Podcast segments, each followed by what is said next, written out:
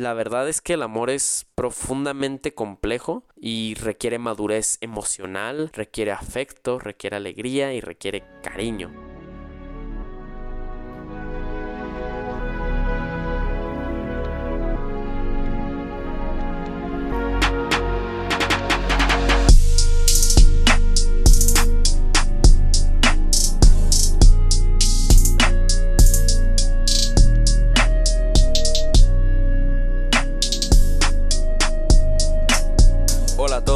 Sean bienvenidos a 19, tu ventana a la cultura urbana. Yo soy anfitrión, Emiliano Andrés Gálvez, y el día de hoy vamos a descubrir la historia detrás del amor. Así es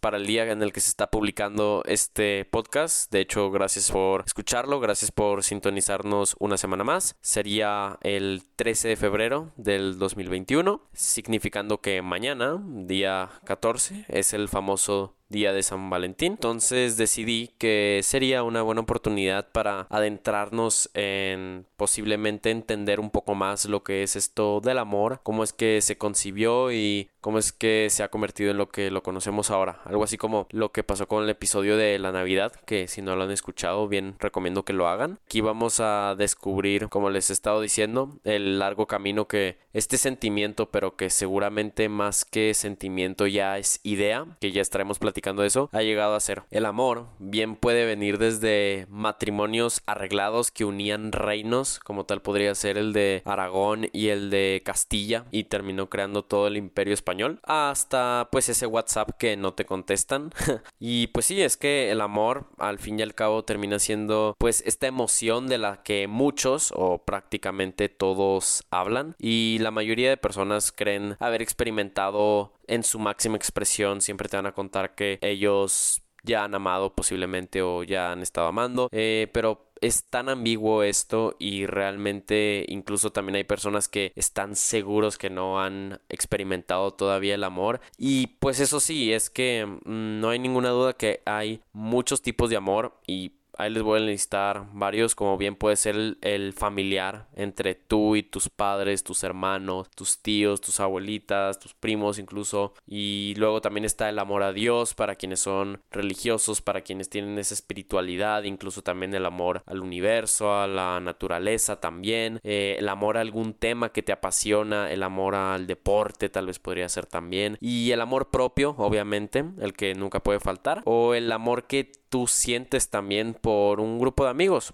O sea, como estarán viendo, realmente el amor no se puede definir en un solo ámbito. Entonces lo que yo espero con este podcast es que nos enfoquemos en su historia como idea, además de concepto cultural, además de que vamos a indagar en el origen de su fiesta más grande, esta siendo el día de San Valentín, que ya de hecho aprovecho para decirles un feliz día de San Valentín, que lo aprovechen con sus días queridos y tal. También se les va a contar, vamos a poder descubrir más o menos qué fue el movimiento del romanticismo. Siempre escuchamos del amor muy ligado a lo que es el ser romántico o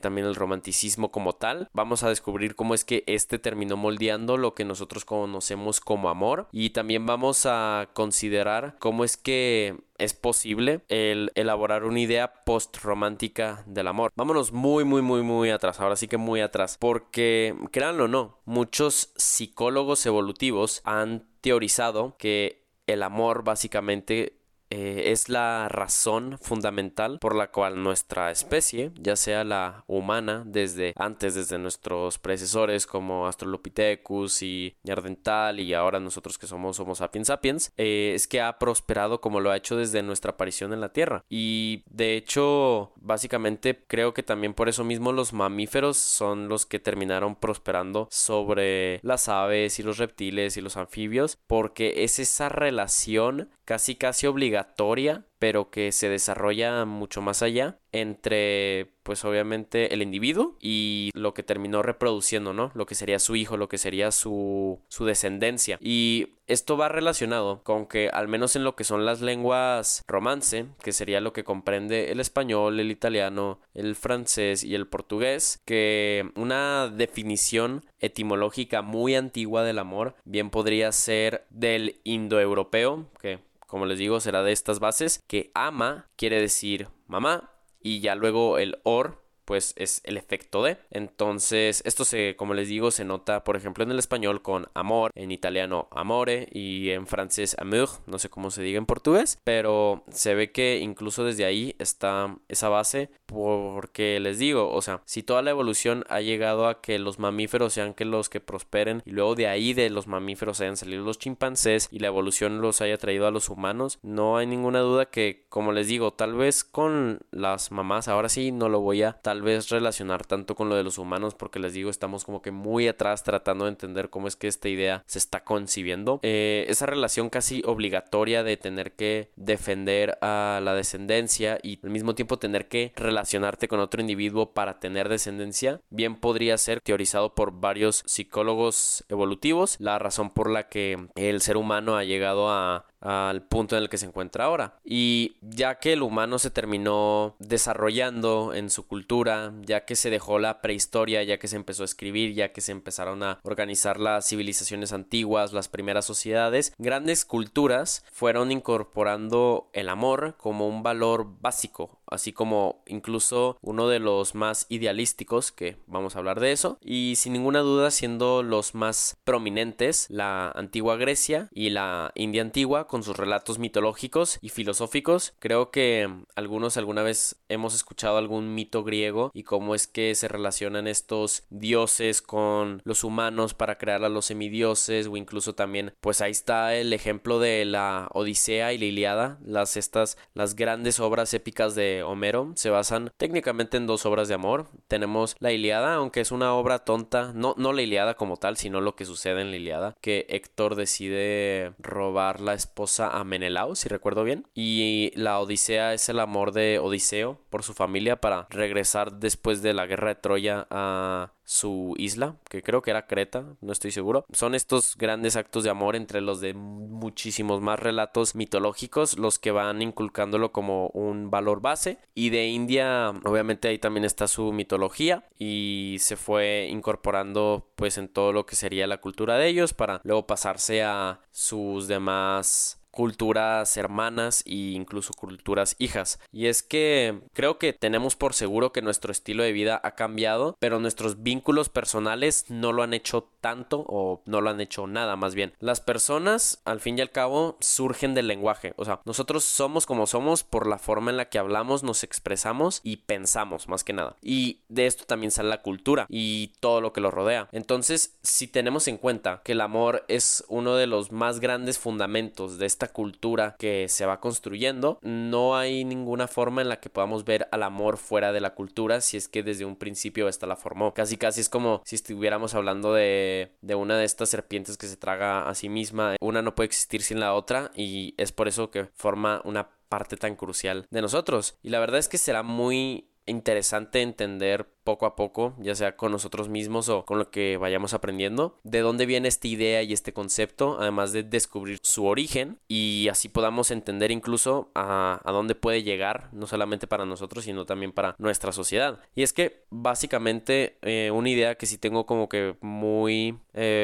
metida, podría decir, es que el amor para uno significa aceptación, afecto, emoción, mientras tanto para otros significa euforia, incluso también asco o depresión. O sea, habrán personas que con las experiencias relacionadas al amor hayan tenido pues momentos tan desagradables que tú les comentarás algo del amor y pues tristes incluso pueden llegar a sentirse ellos. Y para mí es tan interesante que tenemos esta palabra, esta idea que genera un rango tan amplio y además tan polarizante de emociones, y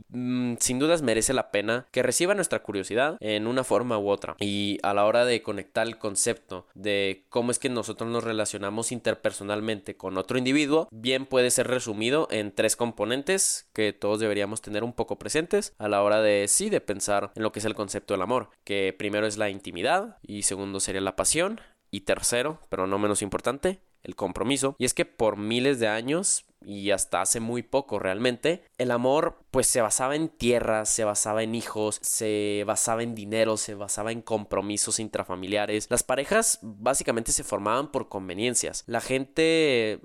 pues sinceramente no siempre se ha enamorado de la misma manera. Eso dentro del amor ha sido lo que ha ido cambiando poco a poco. Y como les he estado comentando, la realidad es que el amor como tal es un invento cultural y como tal va evolucionando constantemente y quieran o no, lo va a seguir haciendo. Tras esta introducción de lo que es el amor o lo que ha llegado a ser, podemos platicar un poco de su fiesta más grande, que es el día de San Valentín, celebrado el 14 de febrero. Y la verdad parece algo de lo más humano, se me hace, pues sí, justamente algo que solamente a los humanos se nos podía ocurrir, dedicarle un día completo de nuestro año a este sentimiento que es el amor. Y pues así como demás festividades en nuestro calendario, como bien podría ser Pascua o Navidad o demás festividades que, como les digo, han sido parte de nuestra cultura, la historia del día de San Valentín es una que certezas factibles no tiene, pero sí tenemos como que muy marcado que su origen viene de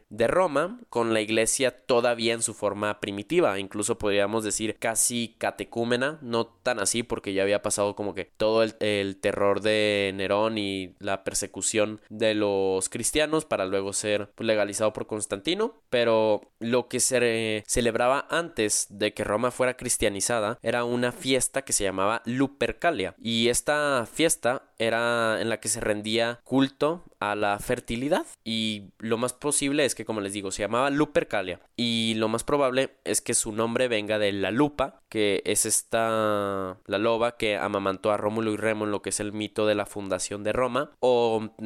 también puede ser del fauno, que si no recordarán que de hecho aparece en las Crónicas de Narnia el fauno, que es esta criatura mitológica mitad hombre, mitad cabra, que representaba la fertilidad. Los romanos, ellos festejaban esta Lupercalia, y ya en lo que es el siglo V, lo que serían los años 400, en un esfuerzo para cristianizar la festividad, como les digo, ya el cristianismo en su forma primitiva apenas empezando, el Papa Gelacio I, que yo nunca había escuchado de él hasta que investigué todo esto, declaró el 14 de febrero como el día de San Valentín. Pero para entender por qué es que se dedicó este día a San Valentín, pues tenemos que aprender la leyenda o la historia, depende cómo lo consideren ustedes, del mismo San Valentín. En resumidas cuentas, San Valentín era un obispo del siglo III y además era originario de la región de Umbria, allá en Italia, de hecho en el mero centro de Italia, y él lo que lo hizo notorio es que realizaba matrimonios en secreto tras el decreto del emperador Claudio, que este emperador lo que había estipulado era que sus hombres, para que pelearan realmente con todas las ganas, con su mentalidad en el imperio,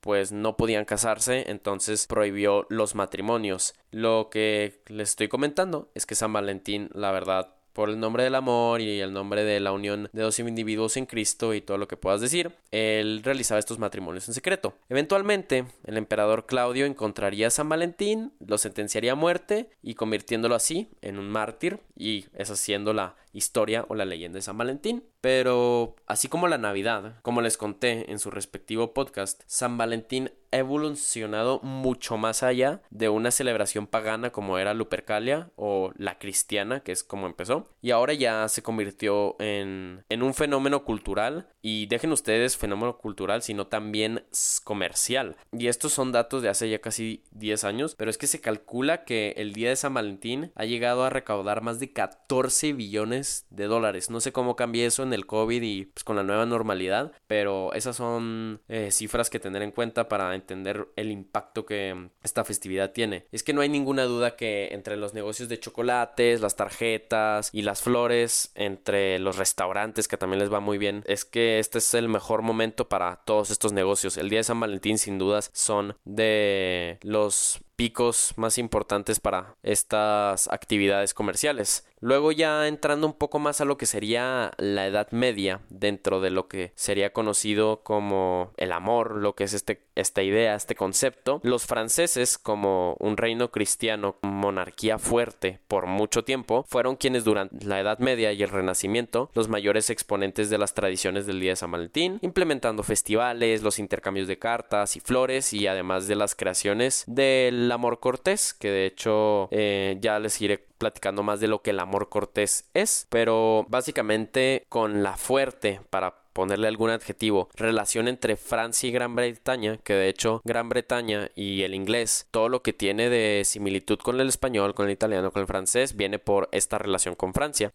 Básicamente por esta relación entre estos dos reinos, el día de San Valentín llegó a las tierras inglesas y con el paso del tiempo se fue poniendo de moda en los demás reinos emergentes de Europa, como tal fue el caso de Alemania, Italia y eventualmente las colonias, como sería Estados Unidos y América Latina, Asia, todo lo demás. Entonces sí, realmente fue en Gran Bretaña durante la Revolución Industrial y el imperialismo, estos periodos tan importantes entre finales de 1700 y todo 1800, que la comercialización masiva de productos relacionados a San Valentín empezó. Y no les había comentado, pero otro carácter de la antigua Roma, usado todavía en la festividad y todo lo relacionado con San Valentín, es el querubín. Supongo que los recordarán, son estos típicos bebés volantes que en la mitología griega romanas servían como ayudantes de Afrodita o también de Cupido, depende del mito, y eran los que estaban como que comisionados para flechar a las parejas de amantes. Pues bien, al menos en el idioma español y creo que también en el inglés se dice que ya estás enamorado, pues estás flechado, porque lo más probable es que querubín haya encontrado la pareja ideal para ti, y fue con una flecha de amor en el que terminaron siendo encantados. Pero fuera de eso, les había comentado que sí, ya básicamente en todo el mundo se fue adaptando San Valentín, fuera de que sean países cristianos o no. También aquí entra el hecho de que no todos lo celebran el 14 de febrero y también varios lo celebran con temas añadidos. O sea, por ejemplo, para Italia, que es un país sumamente, sí, más fundado en sus tradiciones grecorromanas y las cristianas, obviamente es el día de San Valentino. Pero por ejemplo, si te ponemos en México, que está obviamente apegada pero decide hacerlo de otra forma, no solamente es el día de San Valentín o el día de los enamorados, sino que aquí lo conocemos como el día del amor y de la amistad, lo que termina conviniéndonos a todos los solteros para que pues sí le demos otro valor a esta fecha. Y qué interesante, ¿no? Pues toda la historia de San Valentín, cómo se terminó convirtiendo en un símbolo de la iglesia para la búsqueda de esta unión del matrimonio duradero en una sociedad romana donde la promiscuidad e incluso la pedofilia, porque si no sabían, obviamente dentro de lo que eran los griegos y los romanos, lo que eran estas relaciones de que hombre-niño se veía no solamente como normal, sino también como bueno, incluso pues San Valentín ayudó poco a poco a esparcir estas ideas católicas cristianas, incluso del amor, de un amor puro, de un amor pues de compromiso. Entonces ya depende de cada quien, pero yo creo que al fin y al cabo para las sociedades que terminaron evolucionando nos convino. Terminó llegando la Edad Media y se empezaron a dar las ideas del amor de corte, ¿no? Y se preguntarán qué es esto. Pues el amor de corte es este amor idealizado entre quienes nunca iban a poder llegar a estar juntos, y esto por las muchísimas, incluso casi infinitas razones de su contexto. Yo creo que unos ejemplos sería Don Quijote con su Dulcinea, y luego también Dante Alighieri con lo que sería su Beatriz, y muchos más ejemplos de los que son los cantares de caballeros y todo lo demás. O sea, imagínense ustedes durante la Edad Media que si no eras un caballero o un campesino, eras un obispo, pues nunca te ibas a poder casar con la chica de tus sueños, que muy posiblemente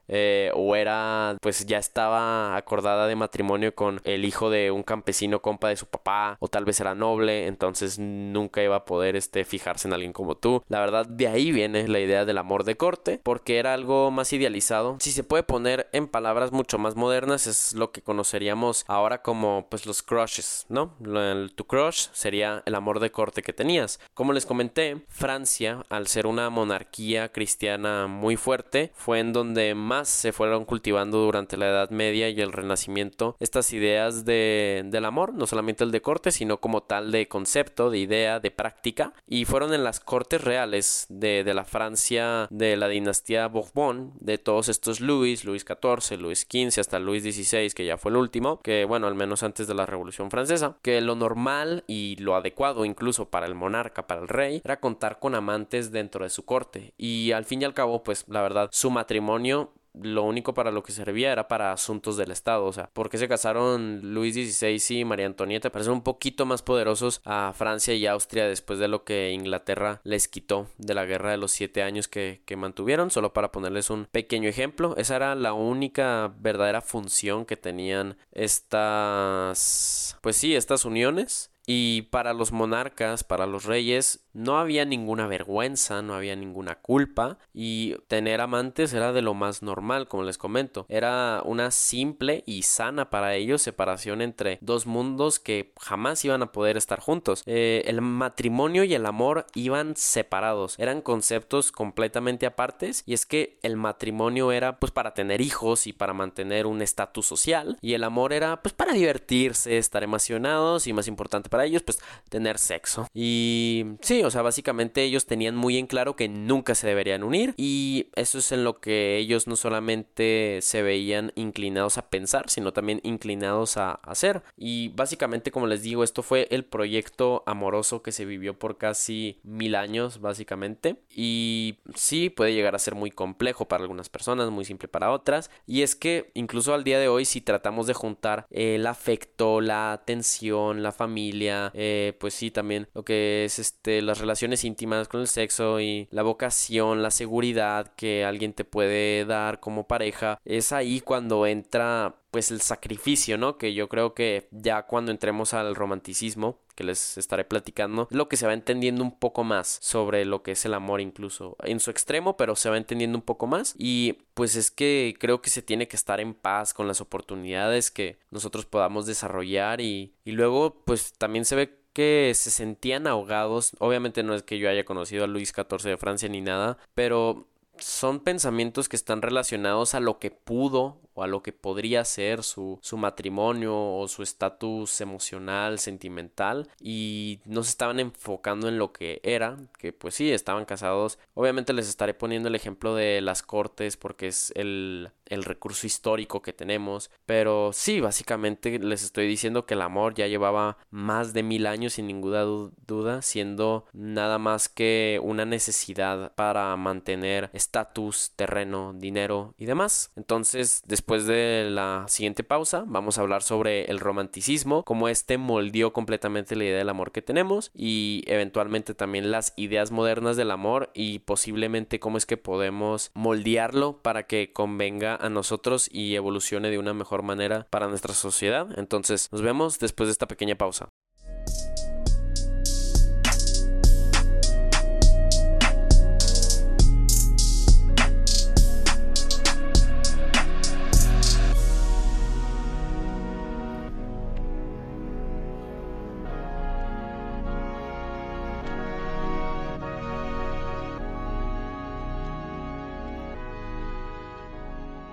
Ya volvimos de esta pequeña pausa. Sí,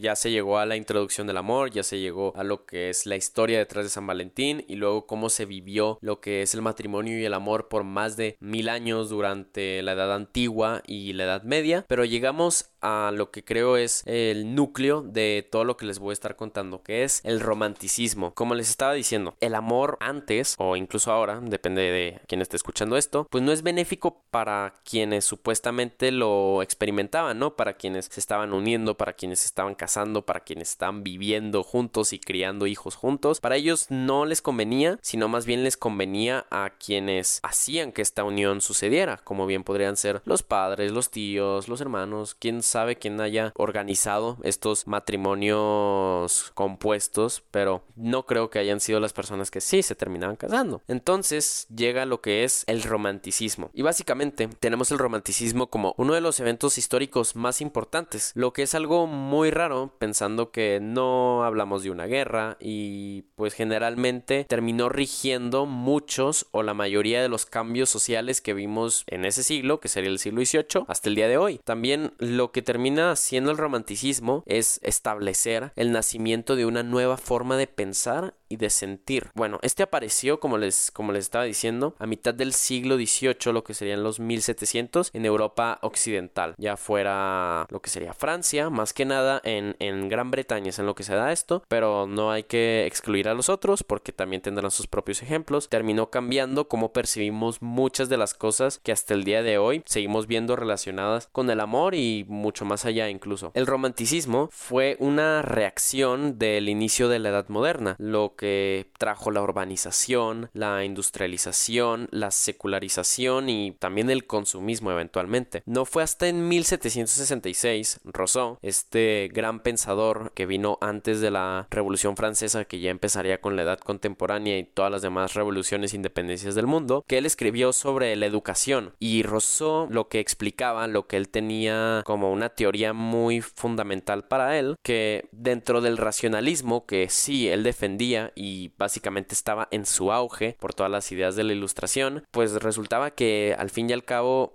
estaba siendo un gran peligro para la infancia, porque sí, obviamente Rousseau estaba a favor, pero pensaba que podía ser muy peligroso el racionalismo, porque él consideraba a la infancia como esa rebelión original, pero mucho más importante era una creatividad, una curiosidad, incluso una disciplina que nunca iba a volver a aparecer y que él creía fundamental para todos los hombres. Entonces estaba viendo él en primera fila lo que bien podría ser un cambio total para nuestra sociedad, y lo fue, pero de otra forma lo que él estaba teorizando. Como le estaba comentando, el amor romántico, más bien el amor de cortes, antes significaba estas dos personas que nunca podrían casarse y que estarían manteniendo un amor puro, entre comillas, e incluso podríamos decir infantil, porque lo único que haces es idealizar a esa persona que está del otro lado y que realmente nunca vas a tener junto a ti. Y termina sucediendo que es que a veces las personas que querían llevar este amor a la realidad y no solamente a la idealización, tenían que escapar de su propio país para evadir las leyes que realmente estipulaban que la única persona con la que te podías casar era con quien decían tus padres, no con tu amada. Y fueron, créanme, por lo que estuve leyendo e investigando, cientos, incluso miles de parejas inglesas que viviendo en un, pues no régimen, pero sí obviamente en una monarquía con los valores protestantes, pues terminaban escapando para, como les digo, a Escocia, que ya sería más bien un poco más católico, más dividido lo que sería de las creencias, para sí llenar su apetito romántico, sí poder casarse con quienes ellos querían. Y pues sí, poco a poco estos pequeños ejemplos alrededor del mundo fueron los que cambiaron, que casarse no era tanto por necesidad, sino que bien podría ser, pues sí, por amor. Entonces todas las conveniencias que traía esta unión poco a poco se fueron derrumbando. Quieran o no, fueron los románticos quienes empezaron a ver en el matrimonio una institución en el que el afecto venía primero y las consideraciones prácticas como el dinero, como las conveniencias de estatus y demás venían como segundo. El romanticismo estableció que el matrimonio era una consecuencia del amor y no al revés,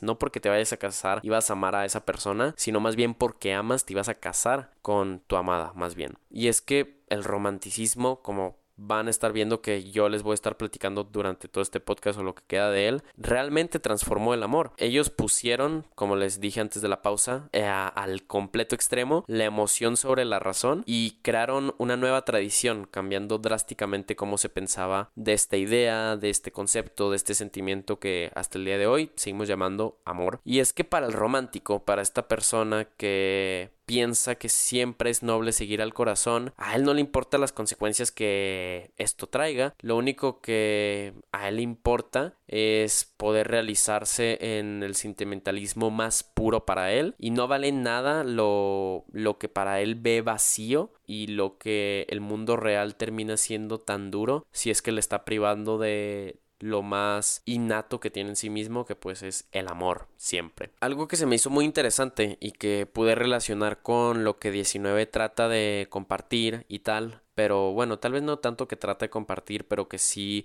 vale la pena expresar, teniendo en cuenta que aquí tratamos con artistas y demás. Y es que el romanticismo también creó la idea del artista exiliado, este artista que no es aceptado por la sociedad y su obra pues mucho menos lo iba a ser, y este artista sería incomprendido por los años venideros o incluso llegaría a los extremos de la muerte, como fueron muchísimos los héroes románticos que iniciaron a aparecer, como tal fue el caso de Van Gogh, que se teoriza entre que si lo mataron o se suicidó por la depresión y la esquizofrenia que él sufría, o incluso también fueron muchísimos los héroes románticos que ya en la modernidad siguieron apareciendo también, como lo fueron Jim Morrison, Kurt Cobain o Amy Winehouse, que interesantemente todos estos forman parte del Club de los 27, que son estos artistas que pues se nos fueron muy pronto, pero por razones pues sí, que están fuera de los verdaderos fans, supongo. Pero al fin y al cabo pues estos seres románticos fueron comprendidos casi como los nuevos cristos, para los que ellos estaban expresando una idea de adoptar y de adoptar mentalidades para su arte y también para el trato con los demás en una filosofía de vida, como les digo, total. Otra gran romántica que apareció, o más bien que lo vio de una manera, yo creo, mucho más objetiva, fue Jane Austen. Ella escribió el gran clásico Orgullo y Prejuicio, que recomiendo mucho ya sea leer o tal vez ver la película, y ella dijo que bien podemos preferir o aguantar lo que sea, menos un matrimonio sin afecto. Ella sí que lo veía como algo que nunca querría y que no le desearía ni a su peor enemigo. Y es que ella también argumentó que al igual que contraer matrimonio solo por asuntos económicos es una estupidez, y esto es a lo que viene que yo les digo que es mucho más objetiva a ella, pues ella cree que el casarse solo por los entusiasmos del corazón terminará creando un desastre total. Y Austen, lo que esta escritora realmente pensaba, es que el matrimonio tenía sus requerimientos, requería cariño, requería afecto, claro, pero también una habilidad, ella dice, administrativa, muy importante a la hora de lidiar con la pareja. También creía que simplemente a veces podía pasar porque, pues sí, o sea, podía pasar que simplemente había parejas e individuos que no podían funcionar juntos en ningún tipo de unión, como tal es el matrimonio, pero por eso mismo no se debía forzar. Del otro extremo, uno que sí de plano no era nadie racional ni objetivo, tenemos a Goethe, que es este autor, lo que sería Alemania actual, Prusia de antes o Austria, depende de dónde se haya encontrado, que en 1770 publica Las penas del joven Werther. Básicamente, el libro este relata el amor imposible de Werther, este joven poeta, con una mujer de la aristocracia, y además que ella estaba casada con alguien más y obviamente de un nivel socioeconómico mayor que el de Werther. Entonces este libro se convertía así, junto a su personaje principal, en una de las primeras figuras literarias que representaba completamente a ese muchacho que seguía a sus sentimientos, era un amante del arte y también de la posibilidad de entrar a la burguesía si es que podía lograrlo a través de una relación amorosa, incluso, que crean o no, eso sí que yo tengo por seguro que sigue sucediendo hasta el día de hoy. Y spoiler para el libro de Werther, pero al fin termina suicidándose, creando, como les estuve comentando anteriormente, una afición total a este tipo de actitudes que definirían el romanticismo y seguirían creciendo en popularidad, tanto así que el mismísimo Napoleón, este gran emperador y estratega militar de amplios conocimientos, consideró la historia de Werther como una de las piezas literarias más finas. No sé como tal Napoleón qué tan romántico haya sido él mismo, tal vez él debió haber sido romántico pero con la idea de una Francia reina de Europa y tal, pero sí, a él le gustó mucho Werther. Del otro lado, otro gran intelectual y otro gran artista que estuvo relacionado con el romanticismo, pero él de una manera crítica, fue Francisco Goya, que si no lo sabían es uno de los más grandes pintores españoles de la historia, si no es que el mejor junto a Velázquez, y él fue uno de los más fuertes críticos del romanticismo, por su parte declarando que el sueño de la razón produce monstruos y que no podía tener empatía para quienes se dejaban llevar por el sentimentalismo antes que por la lógica. Muy directo a lo que va la idea de Goya, y como les digo, se va complementando lo que son estas ideas entre que están a favor y están en contra de este movimiento tan revolucionario, al menos ideológicamente. El romanticismo, a diferencia de muchos otros movimientos artísticos e idealísticos anteriores a él, llegó a tener una gran apreciación por la naturaleza, esto creo que ya se los había comentado antes también, y todo lo que conformaba la naturaleza. Eso claro, teniendo que ver que fueron los primeros testigos de lo que la industrialización hacia los paraísos terrenales en los que antes se encontraban todo tipo de inspiración, pues terminaban sufriendo. Ser un romántico terminaba representando preferir un lago sobre un acueducto o un árbol sobre una fábrica, etc. Ellos básicamente profesaron un odio total a la mecanización de las tierras y sentían un profundo temor a las posibilidades del futuro humano ante el avance tecnológico, algo que los realistas y los modernistas explorarían cuando llegó su momento, ya al final del siglo XIX. La industrialización estaba creando ciudades y riquezas por toda Europa, pero el romántico abogaba por mantener una vida simple y pacífica. Y es que los románticos no veían la belleza de Dios en la arquitectura o en la pintura o la escultura como tal. Claro que no. De hecho, eso es un pensamiento barroco ya del siglo pasado, de Bernini y de Velázquez y de todos estos ya anticuados artistas. Lo que querían los románticos era encontrar paisajes naturales en esos vastos campos, en esas imponentes montañas, y en vez de buscar realizarse en la sociedad competitiva que traía el capitalismo y la industrialización, ellos preferían perderse en la magnificencia de los espacios abiertos. El romanticismo también empezó a idealizar, ¿qué más iban a hacer? Obviamente, de todo lo que les he platicado, los conceptos medievales más virtuosos. O sea, ellos terminaron descubriendo todo lo que este amor de cortes del que ya les había platicado era, y ellos empezaron a admirar lo que era un caballero, lo que era un castillo, esta damisela que podían llegar a conocer incluso. Ellos encontraban nobleza en un pasado casi olvidado y que la verdad termina siendo muy opacado por las cruzadas si realmente ves a la Edad Media por lo que fue, ¿no? Y el feudalismo también entra obviamente en estos aspectos negativos de la Edad Media. Otro gran ejemplo de un pensador romántico fue Gauguin. Gauguin fue un grandísimo pintor contemporáneo, además de que fue compañero y gran amigo de Van Gogh, y él llegó a decir que la civilización fue lo que nos hizo enfermar. Y lo que hizo Gauguin fue pasar varios años ahí viviendo en Tahití más bien, y él pintaba las escenas tropicales de las mujeres nativas que ahí, que con pocas razones realmente le daban necesidad a este Gauguin a regresar a Holanda. Él, la verdad, veía que la gente seguía con su día a día, con el hora a hora, y él veía que, al menos en lo que muchos veían como una tierra colonizada, él veía casi como un paraíso. Pero también el romanticismo, como les estoy diciendo, no solamente se quedó en la idea o en la pintura, sino que también llegó a extenderse a otros planos artísticos, como la música incluso, en donde Beethoven, Verdi y Chopin, sin ninguna duda, estos grandísimos históricos compositores de música clásica, fueron sus mayores exponentes. Indirectamente, y esto lo había comentado un poco con lo que estaba diciendo de Napoleón, el romanticismo también influenció el nacionalismo, creando las ideas sociales y políticas alrededor del concepto de la patria, uno que varios reinos tuvieron que adoptar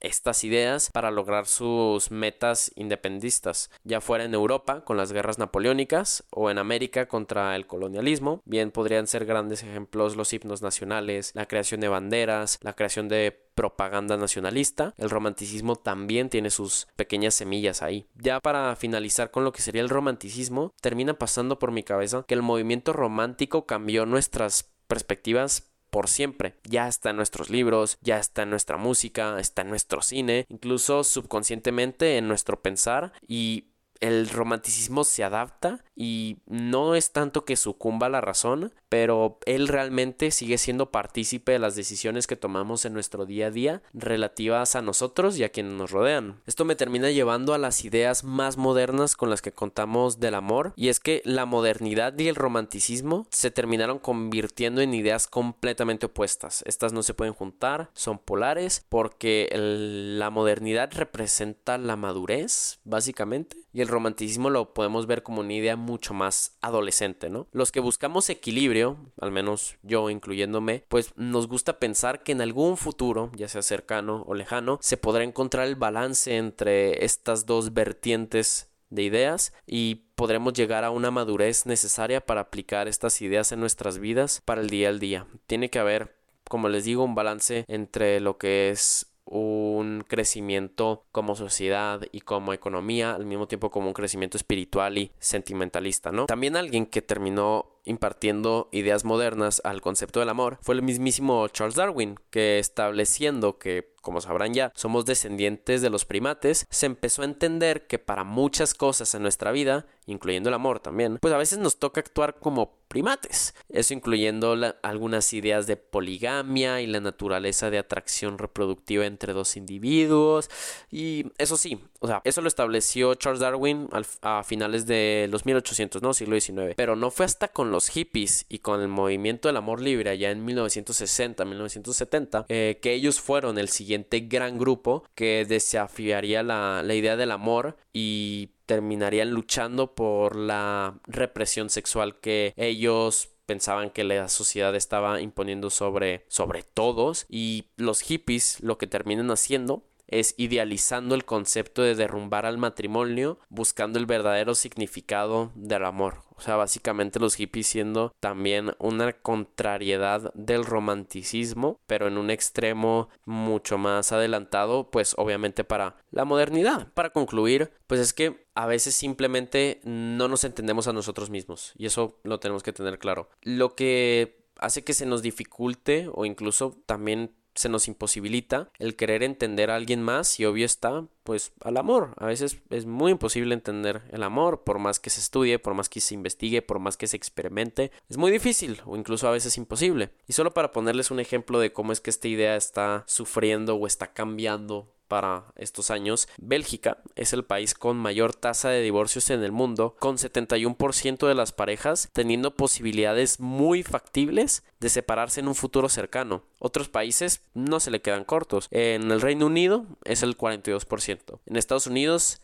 el 53%. En Hungría el 67% y en Portugal el 68%. La razón principal, según los encuestados, que sus expectativas no fueron alcanzadas. Las expectativas creadas por el romanticismo del siglo XVIII o el movimiento de amor libre de los 60s con los hippies. Al fin y al cabo, las expectativas siempre están más allá. Por eso son expectativas, no pueden ser alcanzadas. El amor, yo creo que es entendido como una emoción y no como una habilidad, porque si la empezáramos a considerar como una práctica, que yo sinceramente creo que lo es, y tal vez no siempre va a estar adherida a una pareja romántica, el amor tiene que estar influido, o más bien tiene que estar propiciado a quienes necesitan amor. El amor es algo que necesita aprenderse y necesita darse. Como les dije casi empezando el podcast con lo que eran las ideas de San Valentín, el amor debería estar fundamentado en el sacrificio, el comprender que no se podrá conseguir lo que queremos al estar constantemente buscando a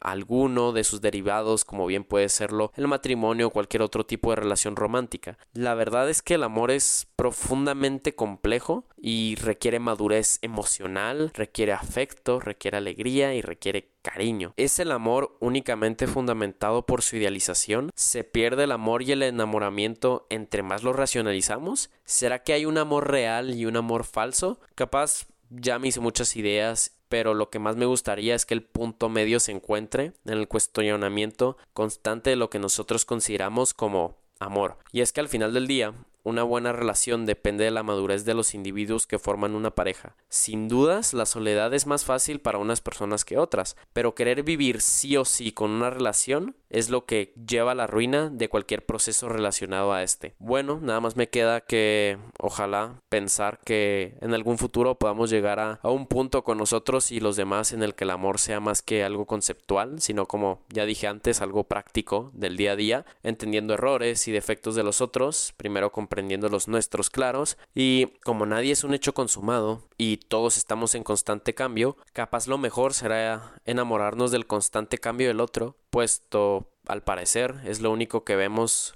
como lo verdaderamente eterno. Entonces eso fue todo el podcast. Espero que les haya gustado. Si es así, bien pueden seguirnos en nuestras redes sociales. Está siendo Twitter e Instagram, @xyxmagazine, vuelvo a decirlo, @xyxmagazine. O me pueden seguir a mí, su anfitrión, Emiliano Andrés Gálvez, en sus redes sociales, siendo Twitter, @eagalveza, y en Instagram, @e.a.galvez. Espero que les haya gustado mucho. Nos vemos pronto. Pueden encontrar todos los links en la descripción del podcast. Esto ha sido 19, tu ventana en la cultura urbana. Chao.